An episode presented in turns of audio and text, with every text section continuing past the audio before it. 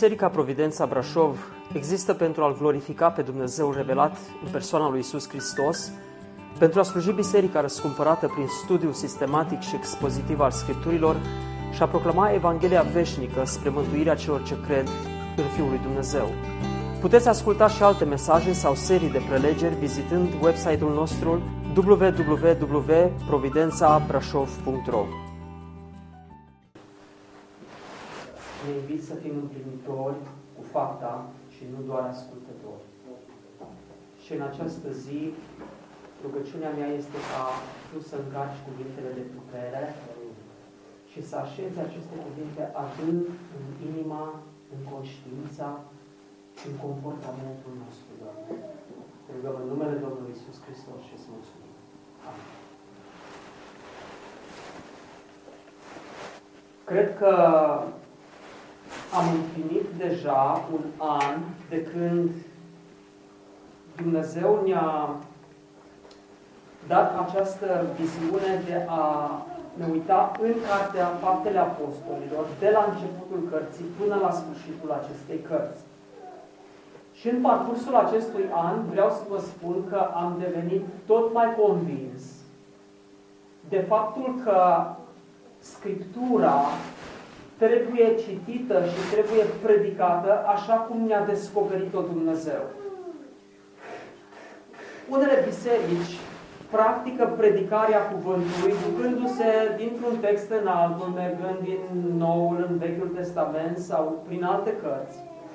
Dar eu cred că cea mai corectă abordare este să ne așezăm pe o carte a Scripturii și să descoperim mesajul pe care Dumnezeu îl dă în forma în care Dumnezeu l-a descoperit. Uh, și îngăduiți-mi să vă dau un exemplu. Dacă ați avea un copil plecat de acasă, departe, uh, poate la școală, la facultate, în alt oraș, și vă trimite o scrisoare. Nu e așa că niciodată nu deschideți scrisoarea și începeți să vă uitați prin scrisoare la mijloc sau la sfârșit uh, și să citiți pe sărite scrisoarea aceasta. Pentru că dacă o citiți pe sărite, s-ar putea să, să citiți într-un loc, sunt foarte bolnav, uh, citiți mai încolo, mi-am pierdut examenul și mai la sfârșit trimitem bani. Și atunci, uh, modul acesta de citire a unei scrisori uh, te pulversează. Dar dacă citești de la început scrisoarea, constați că în prima parte sunt cuvinte de dragoste pe care fiul ți le spune. Mi-este dor de tine, mamă. Uh, am fost bolnav, dar acum sunt bine. Uh, am pierdut un examen, dar după două zile l-am luat. Uh, trimitem bani pentru că mi s-a terminat mâncare. Sună cu totul altfel dacă citești scrisoarea de la început până la sfârșitul ei, așa cum a fost scrisă. Ei bine, când Dumnezeu ne vorbește, ne vorbește într-o succesiune logică. De aceea, noi am descoperit că modul corect de predicare, care se numește predicare expozitivă, adică trecem cu biserica prin fiecare verset al unei cărți, prin fiecare capitol și prin toată cartea. Acest mod de predicare cred că ne, ne oferă nouă tuturor cel mai corect mod de înțelegere a Cuvântului lui Dumnezeu. Poate nu este atât de ușor ca și celălalt tip de predicare, în care te duci, alegi doar texte frumoase, interesante, toată Scriptura este frumoasă. Dar sunt anumite texte grele, E bine, atunci când predicăm Cuvântul lui Dumnezeu în această formă expozitivă, noi nu mai evităm textele grele. Suntem constrânși, suntem obligați să ne ducem prin toate textele Scripturii și să predicăm cuvântul așa cum este. Și în sensul acesta, noi împlinim cuvântul care uh, ni se spune mai târziu uh, prin cuvintele lui Pavel, care s-a adresat efesenilor și le-a spus așa, căci nu m-am ferit să vă pestesc tot planul lui Dumnezeu. Și acesta este efortul pe care îl facem aici și dorința de a vesti tot planul lui Dumnezeu. am descoperit că tema cărții este stabilită la începutul cărții. Și am înțeles acolo că firul care trece prin toată cartea Faptele Apostolilor este formulat sub această temă. Domnul Isus Hristos a început lucrarea împărăției, biserica răscumpărată continuă lucrarea împărăției. Și în acest sens, noi suntem parte din ce Domnul Isus Hristos a început să facă. Noi continuăm lucrarea pe care Domnul Isus Hristos a început-o. Și ne-am uitat la multe texte din Scriptură, am parcurs deja 13 capitole și am învățat din aceste 13 capitole un principiu foarte, foarte important. Am învățat că realitatea credinței trebuie trăită și trebuie proclamată. Avem multe texte în care vedem cum biserica uh, se ruga, biserica postea, biserica dădea ajutor, biserica uh, vindea averile și aducea totul la picioarele apostolilor.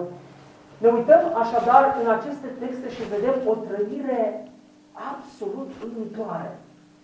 În același timp ne uităm la alte texte în care vedem cum oamenii lui Dumnezeu s-au ridicat și au predicat cu putere, au proclamat cu putere. Și avem așadar în toată cartea Faptele Apostolilor dinamica aceasta între trăire și proclamare. Și acesta este principiul pe care noi trebuie să-l învățăm ca biserică. Că realitatea credinței trebuie atât trăită cât și proclamată. În Faptele Apostolilor, capitolul 13, în acest pasaj unde am ajuns, avem de-a face cu un pasaj de natură proclamativă.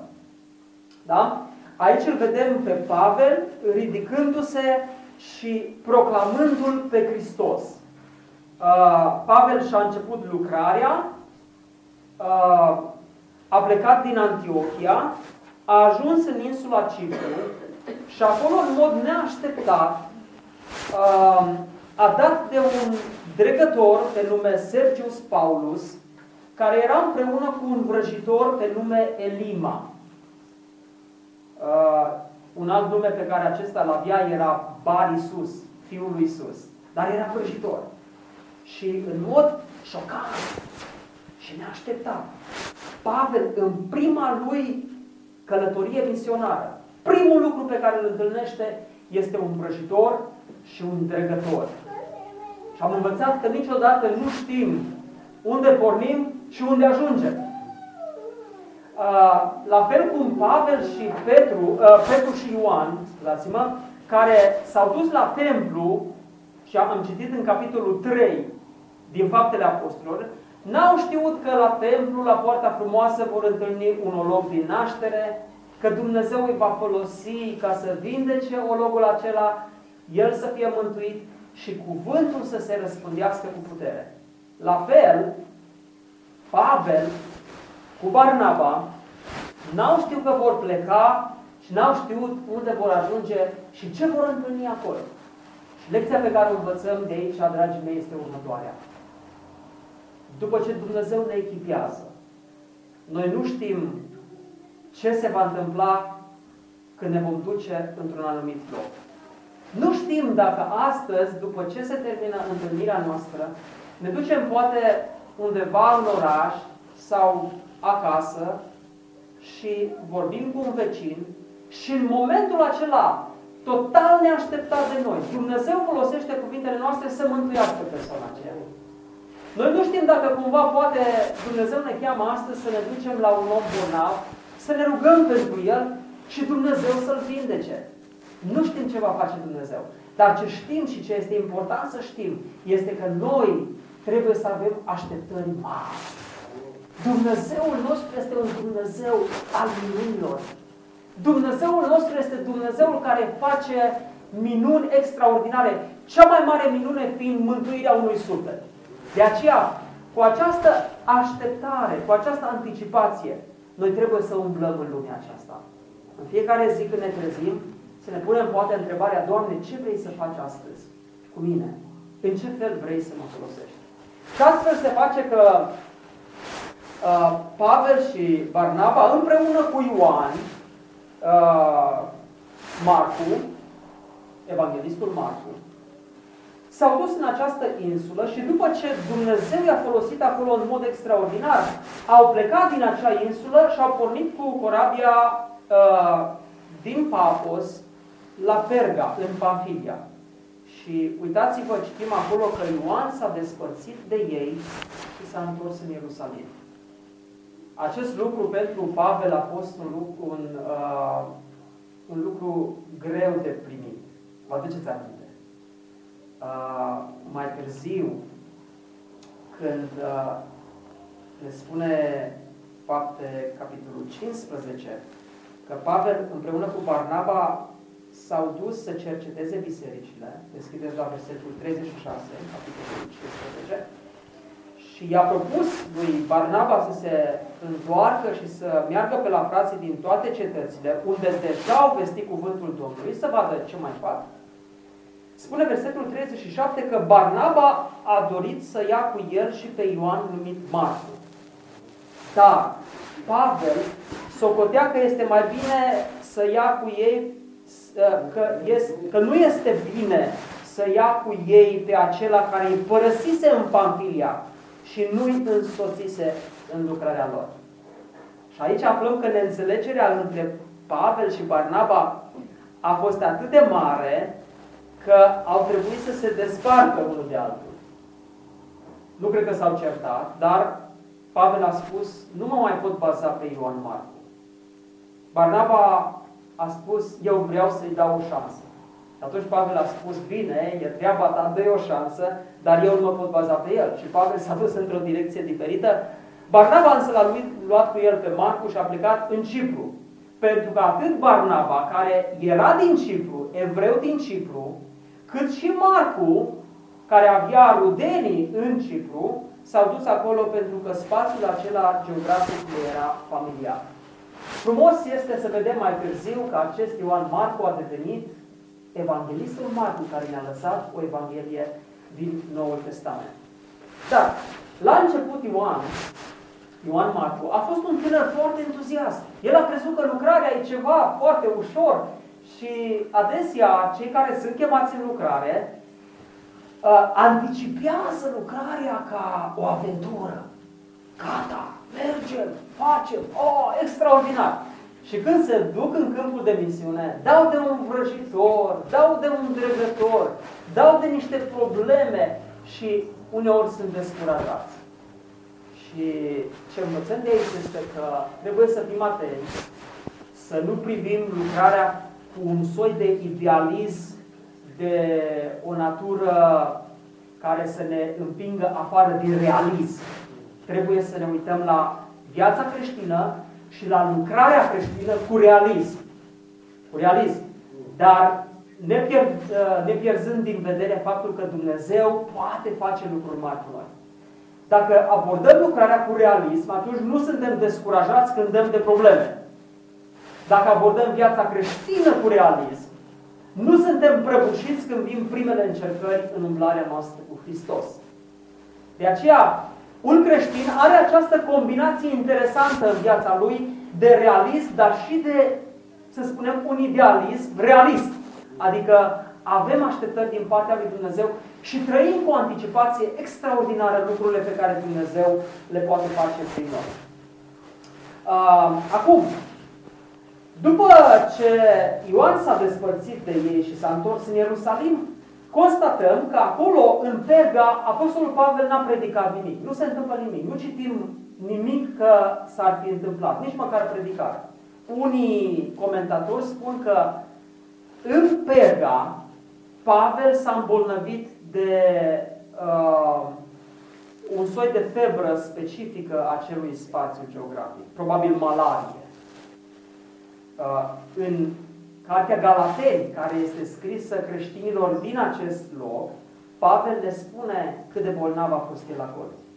Și se pare că boala l-a făcut ca să nu poată predica în Perga și au plecat mai departe și au ajuns în Antiohia din Pisidia. Și au așteptat ziua sabatului în acea zi au intrat în sinagogă, s-au așezat și aflăm câteva detalii despre cum era slujba în sinagogă. S-a citit legea și probabil se spune că slujba într-o sinagogă a evreilor începea cu citirea legii și era doar citită legea, nu era explicată, doar citită. Apoi se citea din proroci și acolo era puțină explicație și după aceea era cineva care venea și predica. Astfel se face că Pavel, care era acolo cu Barnaba, a fost invitat de fundașii sinagogii prin cuvintele acestea. Fraților, dacă aveți un cuvânt de îndemn pentru norod, vorbiți. Probabil sinagoga asta este ca multe din biserici. Dacă vezi pe cineva venind, un străin, un musafir, uh, îi spui, frate, vino și predică cuvântul lui Dumnezeu. Aveau mare încredere ei. Eu n-aș face lucrul acesta pentru că eu nu știu cine vine de afară, din nu știu ce parte, îl invit și el este, știu eu, uh, mormon. Sau cine știe ce soi de, de sectant care aduce un cuvânt străin. Dar acolo, iată că Pavel este invitat să predice și astfel Pavel se ridică și proclamă Evanghelia. Acum, am studiat până în acest capitol mai multe fragmente în care Evanghelia este proclamată. Cine a proclamat până acum Evanghelia? Vă aduceți aminte? Petru a fost unul, Ștefan a fost altul și acum este rândul lui Pavel. Și din acest moment vom merge cu Pavel, de fapt, până la sfârșitul cărții și îl vom vedea pe Pavel uh, predicând Evanghelia. Acum, dacă, am face să, dacă ar fi să facem comparație între modul în care predică Pavel aici și modul în care a predicat Petru înainte, sau Ștefan, vedem că lucrurile se aseamănă. Mesajele lor seamănă foarte mult. Și există un tipar care se află în predicarea lor. Fiecare începe cu un cuvânt de introducere, spunând fraților, părinților, uh, fii ai lui Avram, ascultați Și apoi încep să se ducă în istorie și să prezinte istoria lui Israel. După aceea, fiecare dintre ei îl predică pe Iisus Hristos. Și în final termină cu o chemare la pocăință și la credință. Ce diferă în mesajele acestora este doar ponderea în care unii se opresc poate la istoria lui Israel, alții se referă mai mult la Domnul Isus Hristos sau alții invită la mântuire. Fapte capitolul 7 a fost, după părerea mea, cea mai apropiată predică de cea lui Pavel din acest loc. Seamănă foarte bine. Acolo, în capitolul 7, Ștefan este arestat, dus în Sineviu și este tras la socoteală pentru ce a spus poporului. Și Ștefan acolo face un recurs. Suntem în sala de tribunal și Ștefan începe să prezinte istoria lui Israel cu dorința de a-L predica pe Hristos în final. Sigur, acolo în capitolul 7 vedem că insistența lui Ștefan pe istoria lui Israel este mult mai vastă. Dar, ce este interesant, de acolo au fost trei lecții extraordinare pe care le-am învățat. Prima lecție pe care am învățat-o acolo este că Dumnezeu este suveran în istorie. Dumnezeul pe care Ștefan l-a proclamat și l-a vestit este suveran în istorie, peste marile evenimente, dar și peste detaliile din viața fiecărui individ. Aceasta a fost prima lecție.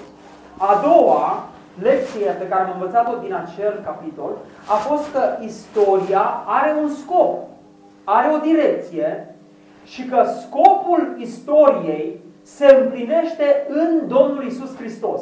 Și am spus acolo că epicentrul istoriei noastre istoriei umane este Domnul Isus Hristos. Și în final am învățat lecția că Dumnezeu este credincios făgăduinței sale.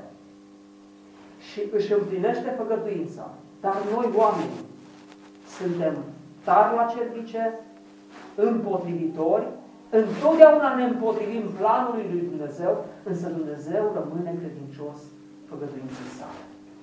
E bine, dacă ați citi atât capitolul 7, cât și capitolul 13, veți vedea că toate lecțiile pe care le-am învățat din capitolul 7 se aplică pasajului din capitolul 13.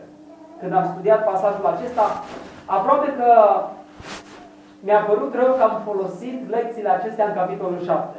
Și am zis, Doamne, ce frumos se aplică în capitolul 13 că dacă nu aș fi folosit punctele acelea acolo, cu siguranță le-aș fi folosit în acest pasaj. Și din acest pasaj învățăm că Dumnezeu este suveran în istorie, și din acest pasaj învățăm că istoria are un scop și o direcție și se împlinește în Hristos. Și de aici învățăm cum Dumnezeu și-a împlinit făgăduința pe care a făcut-o părinților, copiilor lui Israel. Toate aceste lecții sunt extraordinare. Dar astăzi aș vrea să vedem că, de fapt, mesajul lui Pavel are și alte valențe. Și aș vrea să abordăm astăzi mesajul pe care Pavel l-a predicat bisericii din Antiochia Pisidiei într-o manieră puțin diferită. Să ne uităm la acest mesaj ca la un mesaj pe care Pavel l-a așezat pe patru piloni foarte puternici. Primul pilon, Dumnezeu. Al doilea pilon, Israelul. Al treilea pilon, Isus Hristos. Și al patrulea, Biserica. Sunt accentele care apar în mesajul lui Pavel și vom vedea că aceste accente, de fapt, sunt așezate în fiecare secțiune din mesajul pe care Pavel l-a predicat evreilor și celor dintre neamul din Antiochia Pisidiei. Primul pilon al mesajului lui Pavel este Dumnezeu. Uitați-vă, vă rog, cum începe Pavel acolo. Versetul 16. Pavel s-a sculat, a făcut un semn cu mâna, probabil era puțină hărmălaie acolo, um, poate aveau și copii printre ei, sau evrei vorbeau între ei, a fost puțin uh, discuție acolo și Pavel a ridicat mâna și a făcut, s-a făcut liniște. Uh, aici fac o mică paranteză spunându-vă că din când în când mai, mai ascult mesaje. Noi punem mesajele acestea pe internet, pe pagina de website și din când în când mai ascult mesaje din, din trecut ca să-mi amintesc ce am învățat. Și aud copiii în fundal acolo. Și vai cât îmi place să-i aud acolo. Uh, vocile lor. Este, este bine să-i avem aici ne mai deranjează ei câteodată. Dar e mai bine să ne deranjeze ei acum aici și să fie copii credincioși și tineri credincioși care se duc în viață, decât să nu ne deranjeze deloc și pe urmă toată viața să vedem departe de Domnul, în lumea aceasta rătăciți. Și din când în când este nevoie să mai faci un semn cu mâna. Și a făcut semn cu mâna Pavel și a zis, bărbați israeliți, și voi care vă temeți de Dumnezeu, ascultați. Care este primul cuvânt pe care îl spune Pavel acolo? Versetul 17. Dumnezeul acestui popor Israel. Cu ce începe Pavel? Cu Dumnezeu. Observați? Și dacă ne vom uita mai departe în întregul pasaj, veți vedea că Pavel descrie toată istoria fiecare eveniment din istorie, accentuând faptul că în spatele evenimentului este Dumnezeu. Și una din frumoasele aplicații pe care le-am învățat din ce a predicat Ștefan și care în fiecare cuvânt pe care l-a spus și el a spus, Dumnezeu a făcut asta, Dumnezeu a făcut asta și a făcut asta. Lecția pe care am învățat-o este, dacă tu ți-ai spune povestea vieții, dacă tu ți-ai povesti istoria națiunii în care te-ai născut, cum ai spune-o? Ai spune-o ducându-te probabil la cineva străin, Dumnezeu a îngăduit să mă nasc în anul cu tare.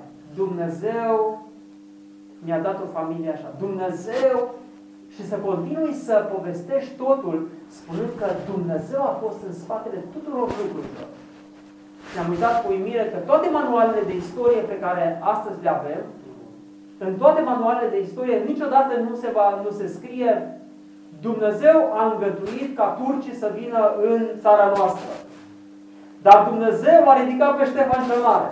Și apoi l-a ridicat pe Mihai Vitează. Și ne-a mai dat un pic de timp să respirăm. Apoi Dumnezeu a îngăduit să vină comunismul în România. Dar Dumnezeu ne-a izbăvit în 1989. Nu citim asta în cărțile de istorie, nu așa? Tu mergi la școală și, și citești. Nicăieri nu citești așa ceva.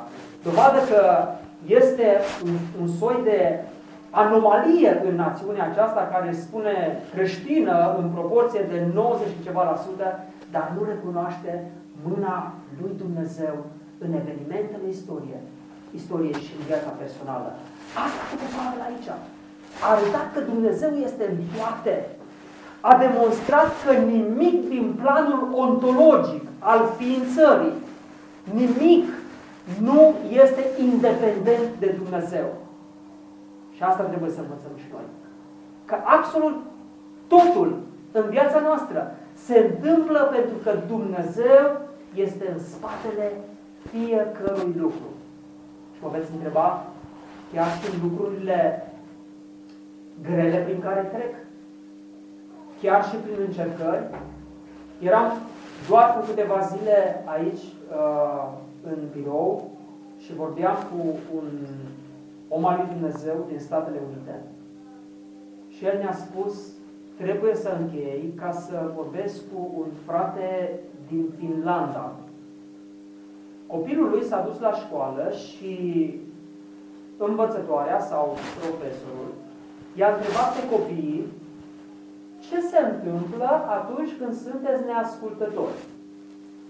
Și un copil care era copilul unui pastor de acolo a spus dacă eu sunt neascultător și sunt răzvrătit, tatăl meu mă pedepsește. Tatăl meu îmi dă cu nuieluța. În următoarea zi, poliția a fost la casa acestui om, l-a arestat și acum serviciile sociale din Finlanda vor să ia copilul. Înțelegeți? Înțelegeți direcția în care mergem noi? Înțelegeți ce se întâmplă cu națiunile din Europa și probabil cu alte națiuni? Oamenii aceștia se răzvrătesc împotriva lui Dumnezeu, care în Scriptură ne-a învățat că trebuie să ne creștem copiii în ascultare. Și să nu-i scutim de nuielușă, pentru că dacă folosim nuiaua, dezlipim nebunia de pe ei. Și iată, în maniere diferite, cum națiunile acestea care se numesc creștine se împotrivesc lui Dumnezeu. Dar vreau să vă spun, chiar și în cazul acesta, prin care trece fratele nostru, chiar și în cazul acesta, Dumnezeu știe și Dumnezeu este acolo. Chiar și în cele mai grele situații prin care noi trecem, răsturnări neașteptate în viață, boală, tragedie, Dumnezeu este acolo. Și Dumnezeu îngăduie aceasta pentru că are un plan specific pentru fiecare eveniment din viața noastră. Altfel, n-ar fi adevărat versetul din Romani 8 cu 28 care ne spune toate lucrurile lucrează împreună spre binele celor ce iubesc pe Dumnezeu. Așadar, în, în peisajul acesta, noi trebuie să vedem și binele și răul așezat de Dumnezeu în viața noastră pentru a ne desăvârși în vederea mântuirii. Nimic din tot ce se întâmplă nu este independent de Dumnezeu. Și vă amintiți că uh, această realitate a fost formulată într-o expresie latină foarte potrivită. Nihil sine Deo. Nimic fără Dumnezeu. Și mi-a plăcut, uh, dacă vă duceți de pildă la Peleș, la, la castelul din Sinaia, vă uitați acolo într-o sală, uh, mare scris acolo pe tavan, nihil sine Deo, nimic fără Dumnezeu. Uh, Mai târziu, Apostolul Pavel se va duce la, la Atenieni, vom, uh, vom învăța în capitolul uh, 17 și le va spune celor din Atena, filozofilor și învățaților și cărturarilor greci, că acest Dumnezeu este Dumnezeul care a creat, este Dumnezeul cerului și al pământului și el spune la un moment dat un lucru foarte, foarte frumos, plastic. Spune, căci în El, în Dumnezeu, avem viața, mișcarea și ființa. Avem viața, mișcarea și ființa. Și apoi, la finalul epistolei, de fapt, în capitolul 11 din epistola către Romani, spune Pavel, din El, prin El și pentru El sunt toate lucrurile. Asta este afirmația pe care o face fiecare credincios. Totul izvorăște din Dumnezeu. Totul există în Dumnezeu și totul se finalizează în Dumnezeu. Deci, dragii mei, până și ateii, până și ateii care au spus nu este Dumnezeu, la un moment dat, prin cuvintele lui Voltaire, au spus așa, dacă Dumnezeu nu ar exista, ar trebui inventat. De ce spunea un ateu lucrurile acestea? Pentru că își dădea foarte bine seama că dacă temelia aceasta este dată la o parte, societatea se prăbușește. Societatea se prăbușește. Își dădea seama că dacă nu există o bază morală absolută pentru societatea aceasta și îl dai afară pe Dumnezeu, toată societatea aceasta intră în haos. De aceea el a spus, dacă Dumnezeu n-ar exista, ar trebui inventat. Deci, Primul pilon este Dumnezeu. Și, dragii mei, vreau să vă spun, dacă pilonul acesta nu există în viața noastră, viața noastră se prăbușește. Oameni care scot pilonul acesta din viața lor sunt oameni care își așează viața pe nisip și când vin uraganele, când vin vânturile, casa se prăbușește. Dumnezeu este pilonul cel mai important pe care trebuie să ne așezăm întreaga noastră viață. Aș vrea să avem câteva aplicații la acest punct. Și prima aplicație o învățăm de la Iosif. Vă aduceți aminte de Iosif? Care este, este aruncat de frații lui într-o groapă, ei vor să-l omoare, Dumnezeu îl ia de acolo și îl trimite în Egipt, ca sclav. Și acolo în Egipt, în casa lui Potifar, primește cinste pentru că Potifar constată că Dumnezeu a binecuvântat casa lui prin viața acestui tânăr, însă nevasta acestui dregător îl ispitește, Iosif refuz, refuză să păcătuiască și ajunge în închisoare și stă acolo ani de zile în închisoare. În cele din urmă, unul dintre cei doi pe care uh, îi ajutase tălmăcindu-le visul, îi spune lui Faraon în închisoare este un tânăr care tălmăcește visele. Faraon avusese două visuri care l-au tulburat foarte mult și astfel află de Iosif care este în închisoare și care poate tălmăci visurile. Și îl cheamă. Și Iosif se duce înaintea lui Faraon și Faraon îi spune uh, am visat un vis nimeni nu l-a putut tălmăci și am aflat că tu tălmăcești un vis îndată după ce l-ai auzit. Ce putea să spună Iosif aici? Da, împărate, da, stăpâne, eu pot să tălmăcesc orice vis. Dar ce spune Iosif? Ascultați. Iosif a răspuns lui Faraon. Nu eu. Dumnezeu este acela care va da un răspuns prielnic lui Faraon. Și apoi, după ce îi spune visul, Iosif îi spune, ce a visat faraon înseamnă un singur lucru. Dumnezeu a arătat mai dinainte lui faraon ce are să se întâmple. Dumnezeu a arătat lui faraon ce are să facă. Și în final îi spune, lucrul este hotărât din partea lui Dumnezeu. Și Dumnezeu se va grăbi să-l ducă la îndeplinire. Observați? E bine, dragii mei, Vreau să vă spun, acesta este limbajul pe care noi ar trebui să-l folosim. Când vorbim unii cu alții, cu necredincioși, să le spunem, Dumnezeu mi-a binecuvântat familia. Ce mai faci? A, sunt binecuvântat de Dumnezeu. Uh, cum te simți? Bine, Dumnezeu îmi dă sănătate. Să arătăm că în viața noastră pilonul de bază este Dumnezeu. Și a doua aplicație. Săptămâna trecută a fost o conferință la Universitatea Transilvania pe tema dreptății. Și au fost abordate diverse unghiuri legate de această temă.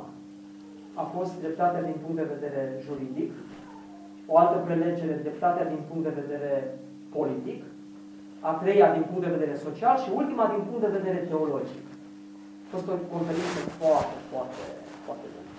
Și în final mi-a plăcut foarte mult modul în care uh, un frate de-al nostru, păstor de aici din Brașov, a demonstrat că dacă Dumnezeu nu este sursa dreptății absolute, atunci, pe pământul acesta, am rămâne cu o dreptate de natură relativă. Și eu aș avea dreptatea mea, Sami ar avea dreptatea lui, sau criteriul ar diferi, alții ar avea dreptatea lor.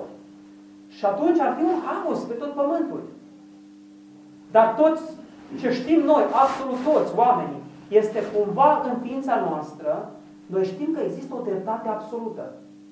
Și pe baza acestui sentiment pe care Dumnezeu l-a pus prin creație în noi, noi știm să facem diferența între bine și rău. Altfel, ne-am trezit că nu ne mai putem înțelege unii cu alții. Și atunci, oameni care fac mari de dreptăți ar putea să zică Păi noi suntem cei drepți. Voi sunteți cei strâmbi. Hitler își poate justifica crimele sale spunând că aia este dreptatea. Stalin să justifice cele 60-70 de mii de crime pe care le-a făcut, spunând că el are dreptate. Sau, dacă, de pildă, vă dau un, un, un exemplu mai simplu. Dacă dreptatea aceasta pe pământ n-ar avea o sursă absolută, atunci ne-am putea duce noi toți de aici într-un trib, în Amazon și ne ducem cu lucruri scumpe pe care le avem și de acolo din trib ne primesc cu bucurie când ne văd acolo, ne așezăm la foc seara și vedem cum încep să ne ia lucrurile. Și noi zicem, da, nu, că aia e a mea. Și ducem la șeful de trib și spunem, păi camera asta este camera mea, nu-i drept să fie luată. Și șeful de trip zice, la noi, noi avem altă dreptate aici. Orice, orice om care vine, trebuie să dea tot. Și noi zicem, nu, nu, nu, dreptatea noastră zice, dacă îi dau eu, ă, poate să-mi ia. Și zice șeful de trip, nu, aici avem alt criteriu al dreptății. Și de altfel vreau să vă spun că mâine seară voi veți fi gătiți la cină. Și aflăm că sunt canibali. Și noi zicem, nu-i drept, nu-i, nu-i, nu-i cinstit. Și șeful de trip zice, e, la noi e o cinste când cineva este ales ca să fie hrana celorlalți. Observați, când dreptatea este relativă, pe pământul acesta este haos. Dar Dumnezeu este sursa dreptății absolute. Și prin creație Dumnezeu a așezat în noi, în ființa noastră, sentimentul acesta că există o dreptate absolută. Iar oamenii pe pământ reflectă în legile și în sistemul lor juridic această dreptate a lui Dumnezeu într-un mod mai mult sau mai puțin uh, perfect. De aceea, uitați-vă, aici pe pământ nicio lege nu este perfectă. De aceea există avocați care știu să facă slalom printre legi și să te scoată cumva. Sau avocați care pot să, să scoată un criminal, chiar dacă el este, este vinovat. Sau, uitați-vă câți oameni necinstiți sunt, care candidează la președinție și au în spate un, la președinție, la alegeri și au în spate dosare grele de corupție. Cum stau aceștia acolo? Foarte bine, pentru că au avocați care știu să întoarcă legile astea pe toate părțile și să găsească fisuri în codul penal și juridic românesc, care este imperfect. Dar dacă poporul acesta s-ar întoarce la Dumnezeu, care este absolut, în dreptatea Lui, ar putea recupera demnitatea vieții și ar putea da o direcție bună acestei națiuni. Și cu aceasta ne oprim aici. Primul pilon pe care îl vedem în mesajul lui Pavel este faptul că Dumnezeu este sursa tuturor lucrurilor. Dumnezeu. Totul începe cu Dumnezeu. Totul se sfârșește cu Dumnezeu. Al doilea pilon pe care Pavel își construiește mesajul sau pe care apare acest eșafodaj al proclamării lui Pavel este poporul Israel. Uitați-vă ce frumos uh, pornește Pavel de la Dumnezeu și spune Dumnezeul acestui popor Israel a ales pe părinții noștri. Și apoi spune cum Dumnezeu a ridicat la cinste pe acest popor în timpul lor din Egipt, apoi l-a scos cu brațul său cel puternic, după aceea a nimicit șapte națiuni, șapte popoare în țara Canaanului. Și apoi le-a dat judecători și le-a dat împărați. Și l-a așezat pe David. O, oh, ce mândrie pentru evrei când se gândeau la David al lor. Și apoi de acolo Pavel face un salt și nu mai insistă asupra istoriei Israelului și ne ia în altă, în altă direcție. Dar uitați-vă ce frumos Pavel se referă la istoria lui Israel. Acum, acest recurs al lui Pavel în istoria lui Israel, mă gândesc că pe cei de acolo din sinagoga din Antiochia Pisidiei i-a flatat. Ce le plăcea lor să audă despre Israel.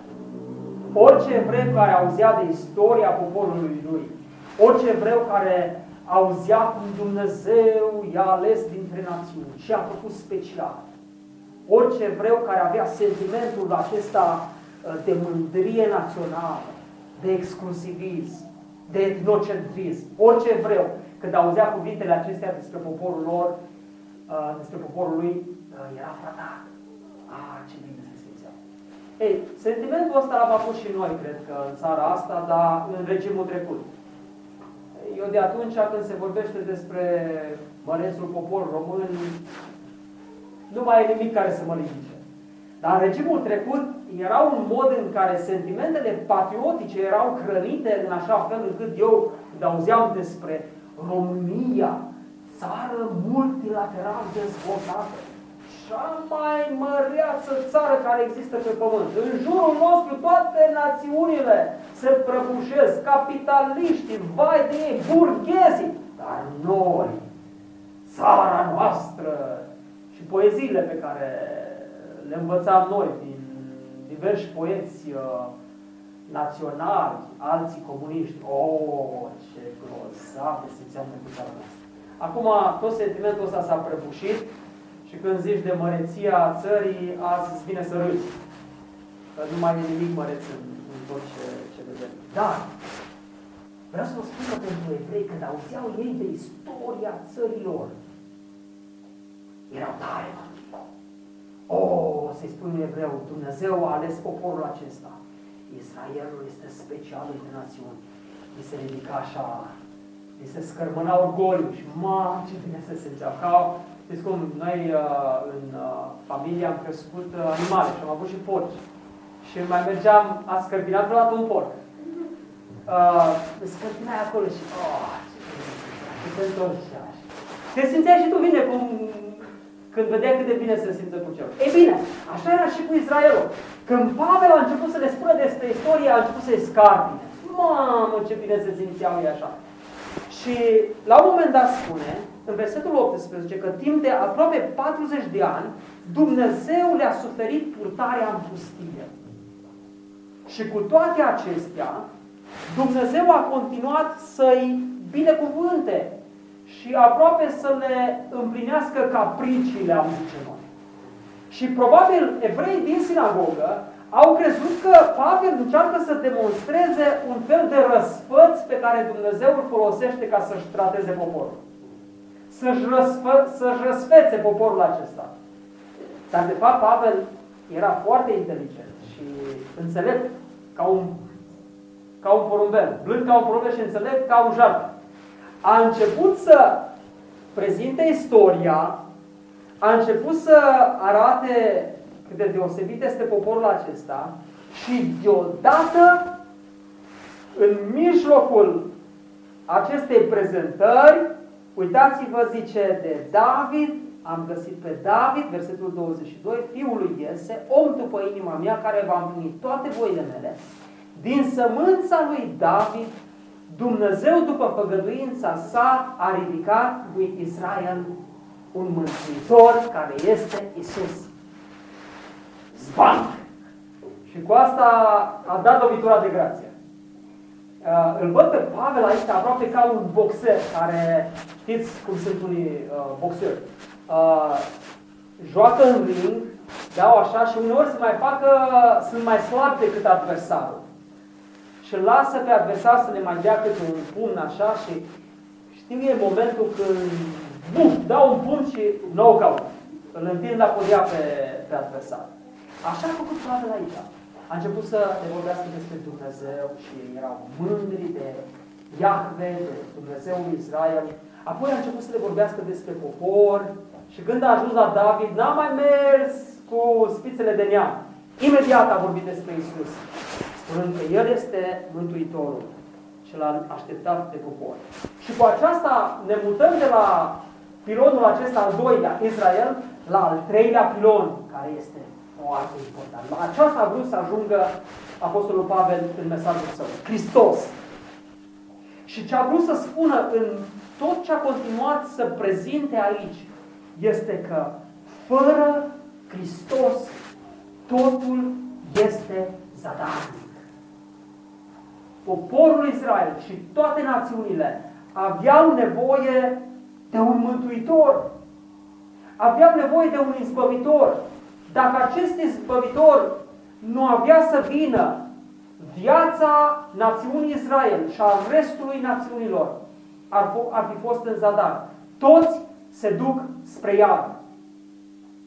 Dacă acest Mântuitor nu vine în viața ta, dacă acest Mântuitor nu-ți iartă păcatul, dacă acest Mântuitor nu este acceptat prin credință și pocăință, toată viața ta este inutilă. Ai trăit degeaba. Vei ajunge în iad. Dar iată ce frumos îl prezintă Pavel pe Domnul Iisus. Înainte de venirea lui, Ioan venise să propovădească botezul pocăinței. Și unii au crezut că Ioan, botezătorul, este Hristosul. Dar Ioan a spus, nu eu sunt Hristosul, ci cel care vine după mine este cel căruia eu nu sunt vrednic să-i desleg cureaua încălțămintelor. Și aici Pavel face o pauză și se adresează celor din sinagogă, spunând, fraților, fii ai neamului lui Avram și cei ce vă temeți de Dumnezeu, vouă v-a fost trimis cuvântul acestei mântuiri. Cine este cuvântul acestei mântuiri? Logos. Domnul Isus Hristos. Vouă v-a fost trimis acest mântuitor. Și vedeți, în tot discursul Pavel vrea să facă trei referiri la Domnul Isus Hristos. Prima, primul lucru, Hristos este centrul istoriei, este punctul culminat al istoriei. Vedeți cum pornește de la părinți, apoi ajunge la împărați, la judecători, la împărați, și apoi ajunge la David, și apoi de acolo ajunge la Hristos.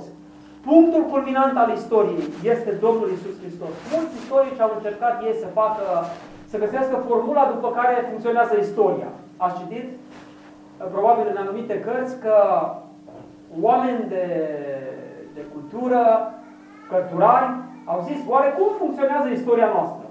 Și unii au zis, păi, istoria asta merge așa.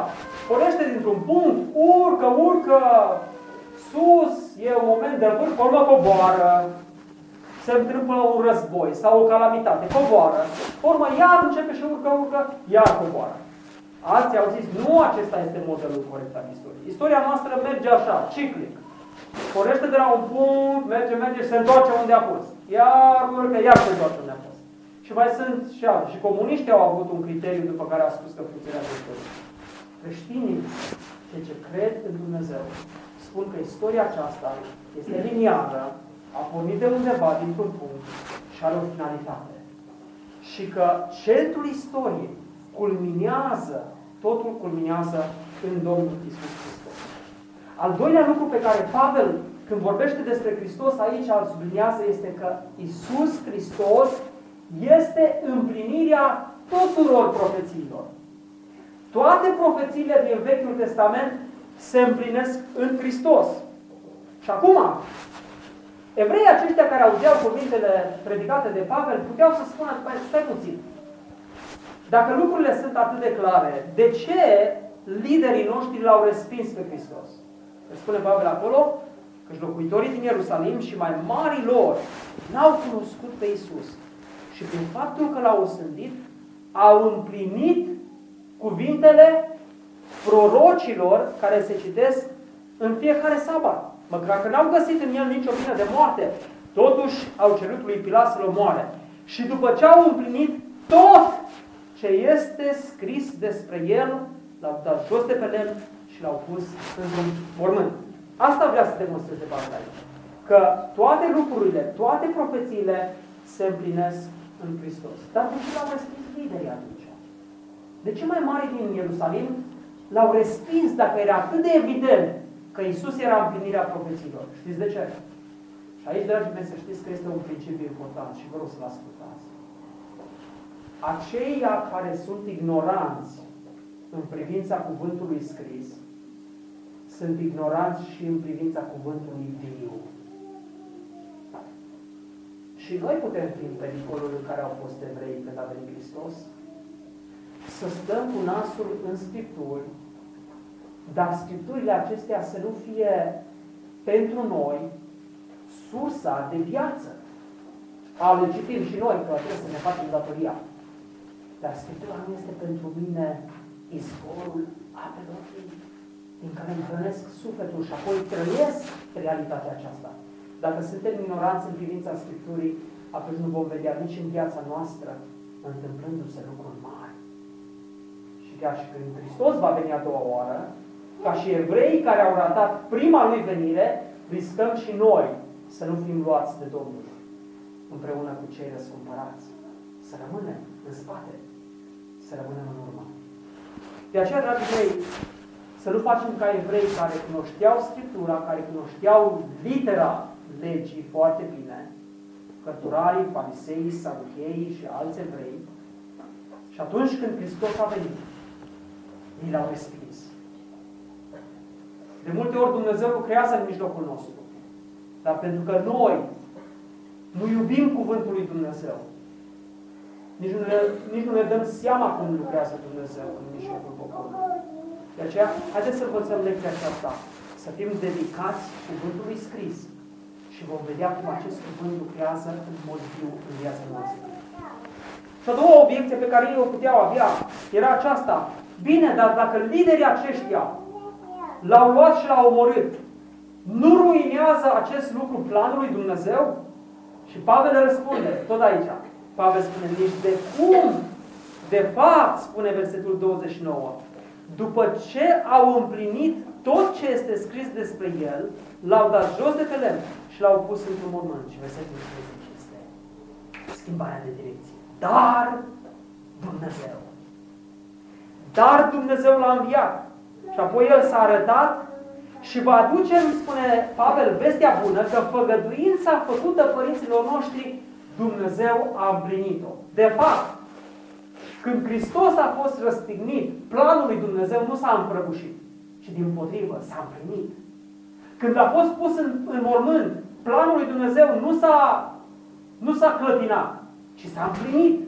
Și apoi când Dumnezeu l-a încheiat, Dumnezeu a împlinit tot ce făcătuise poporul de-a lungul viacurilor că va face. Și astfel l-a înviat pe Hristos.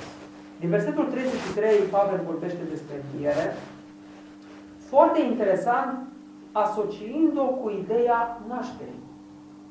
Citează Psalmul 2, unde spune așa, Dumnezeu a împlinit făgăduința aceasta pentru noi, copiii noștri, înviind pe Iisus după, ce, după cum este scris în Psalmul al doilea. Tu ești Fiul meu. Astăzi te-am născut. Că l-a înviat din morți, așa, cum, uh, așa că nu se va mai întoarce în putrezire, a spus-o când a zis, voi împlini cu toată credincioșia făgăduințele sfinte pe care le-a făcut lui David. De aceea, mai și zice în alt psalm, nu vei îngădui ca Sfântul tău să vadă cu trezirea. Și astfel uh, aflăm că această înviere din morți este asociată cu ideea nașterii. Acum, să știți că unii comentatori sau unii oameni au crezut că acolo, în momentul în care Isus a înviat din morți, Dumnezeu, de fapt, l-a adoptat pe Isus ca fiu. Lucru care este, este o eroare, este o erezie. Dar de ce folosește limbajul acesta? Că înviindu-L pe Hristos, Dumnezeu l-a născut. Atunci, cum l-a născut? Este probabil greu de înțeles. Uh, cea mai corectă explicație pe care o găsesc este faptul că într-o familie de evrei, atunci când se năștea un copil, primul născut, acela devedea moștenitorul familiei. Acela era primul. Da? Era întâiul rod. Și era cel care lua blazonul familiei și ducea mai departe identitatea acelei familii. Și era moștenitorul de drept. Hristos este primul rod al învierii. Și în sensul acesta este ca și cum ar fi fost întâiul născut. Și după el urmează, spune cuvântul, toți cei care cred în Hristos. Uh, el abia să devină răscumpărătorul tuturor celor ce cred. Și uitați-vă ce frumos spune mai departe Pavel, dar acela pe care l-a înviat Dumnezeu n-a văzut putezirea. Și aici el termină excursul acesta despre Domnul Isus Hristos, al treilea pilon, și spune așa, să știți, dar, fraților, versetul 38, că în El, în Isus Hristos, vi se vestește iertarea păcatelor. Primul lucru despre Hristos este că El este punctul culminant al istoriei, al doilea lucru este că El împlinește toate profețiile și al treilea lucru este că El este răscumpărătorul așteptat de poporul acesta. Este răscumpărătorul tuturor celor ce cred. Și este răscumpărător demonstrat prin învierea lui din morți. Uh, prin aceasta Dumnezeu a dat o dovadă de netăgăduit că acesta este de adevăr Fiul Său, cel pe care îl trimite în lume ca să răscumpere pe toți cei care au păcătuit. Și Pavel concluzionează Fraților, să știți că în El vi se vestește iertarea păcatelor. Și oricine crede, este iertat prin El de toate lucrurile de care n-ați fi putut ierta, n-ați fi putut uh, fi iertați prin legea lui Moise. Și aici dați-mi voie să vă spun ceva de Atâția oameni chiar și astăzi nu înțeleg și au această tendință de a crede că mântuirea vine prin fapte. Biserici mari din această națiune și din altele spun că temelia mântuirii stă în faptele pe care le faci. Și după ce trăiești aproape o viață cu mentalitatea aceasta că faptele mele mă mântuiesc pe mine, că trebuie să fiu om la locul, de, la locul meu, să fac fapte bune. Este atât de greu să scap de mentalitatea aceasta. Cu toate că Scriptura în Noul Testament afirmă foarte clar că nici una din faptele pe care le facem noi nu contează pentru mântuirea noastră. Ci pentru mântuirea noastră contează acea credință care mă aduce înaintea lui Hristos, Mesia, o credință însoțită de o pocăință, de o stropire, văzând păcatele pe care le-am făcut înaintea Dumnezeului Sfânt și Absolut. Și astfel, Dumnezeu văzând prăbușirea mea realiz, și văzând că înțeleg că am păcătuit înaintea Lui și n-am nicio speranță, că faptele mele nu mă pot mântui pe mine, Dumnezeu aduce Duhul Sfânt și mă mântuiește. Și apoi faptele pe care le fac sunt o consecință sau un rezultat al acelei schimbări pe care Dumnezeu a făcut-o în viață și toate faptele pe care le facem nu contează pentru mântuirea noastră, ci pentru răsplata noastră. Aceasta este ordinea corectă și învățătura corectă a Evangheliei.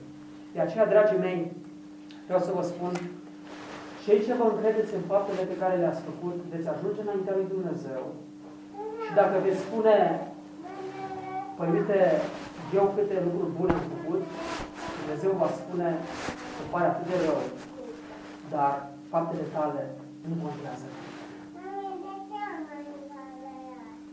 Înaintea mea contează să, să văd că ai venit și ai recunoscut că Hristos, Fiul meu, a murit pentru tine și că sângele Lui, curat, te spală de orice păcat. Și iată, aici este principiul acesta.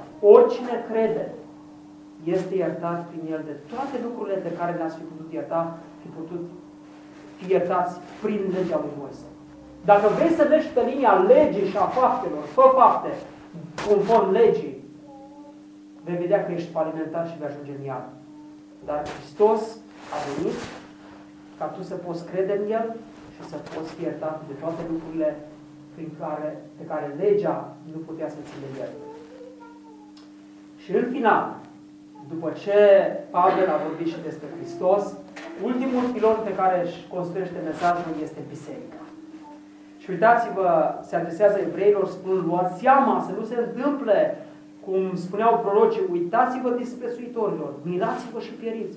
Că în zilele voastre am să fac o lucrare pe care nu veți crede nici de cum dacă va istorisi o cineva. Și așa au făcut mulți evrei. Au auzit vestea aceasta și au descris-o. De aceea, cei care au primit mesajul au fost neamurile. Și cuvântul continuă în versetul 32, 42. Și atunci când a ieșit Pavel din sinagogă, neamurile l-au rugat să vorbească și în sabatul viitor. Dumnezeu, prin faptul că Israelul s-a împotrivit și l-a respins pe Mesia, a luat pe acest Mântuitor și l-a prezentat neamurilor. Și astfel noi, dragii mei, avem binecuvântarea de a intra în moștenirea aceasta a vieții veșnice datorită faptului că Israelul l-a răspus pe Hristos. Dar va veni o vreme când Israelul se va întoarce la Hristos. Și va fi o mare binecuvântare pentru toate națiunile. Biserica. Și ce frumos este că aici, în zona aceasta, se formează o biserică puternică, care este biserica din Galatia. Și mai târziu Pavel avea să scrie o epistolă bisericii din Galatia, epistola lui Pavel către Galateni, și să întărească biserica în mesajul acesta. Și acum aș vrea să fac o concluzie. Observați ce frumos prezintă Pavel mesajul acesta. Începe cu Dumnezeu, vorbește despre Israel, apoi îl prezintă pe Hristos, care în final, prin moartea și învierea Lui, aduce în naștere biserica. Există o logică în succesiunea aceasta. Totul începe cu Dumnezeu, care a ales un popor și prin acest popor l-a adus pe Mântuitorul ca să mântuiască toate națiunile prin Biserica Sfântă.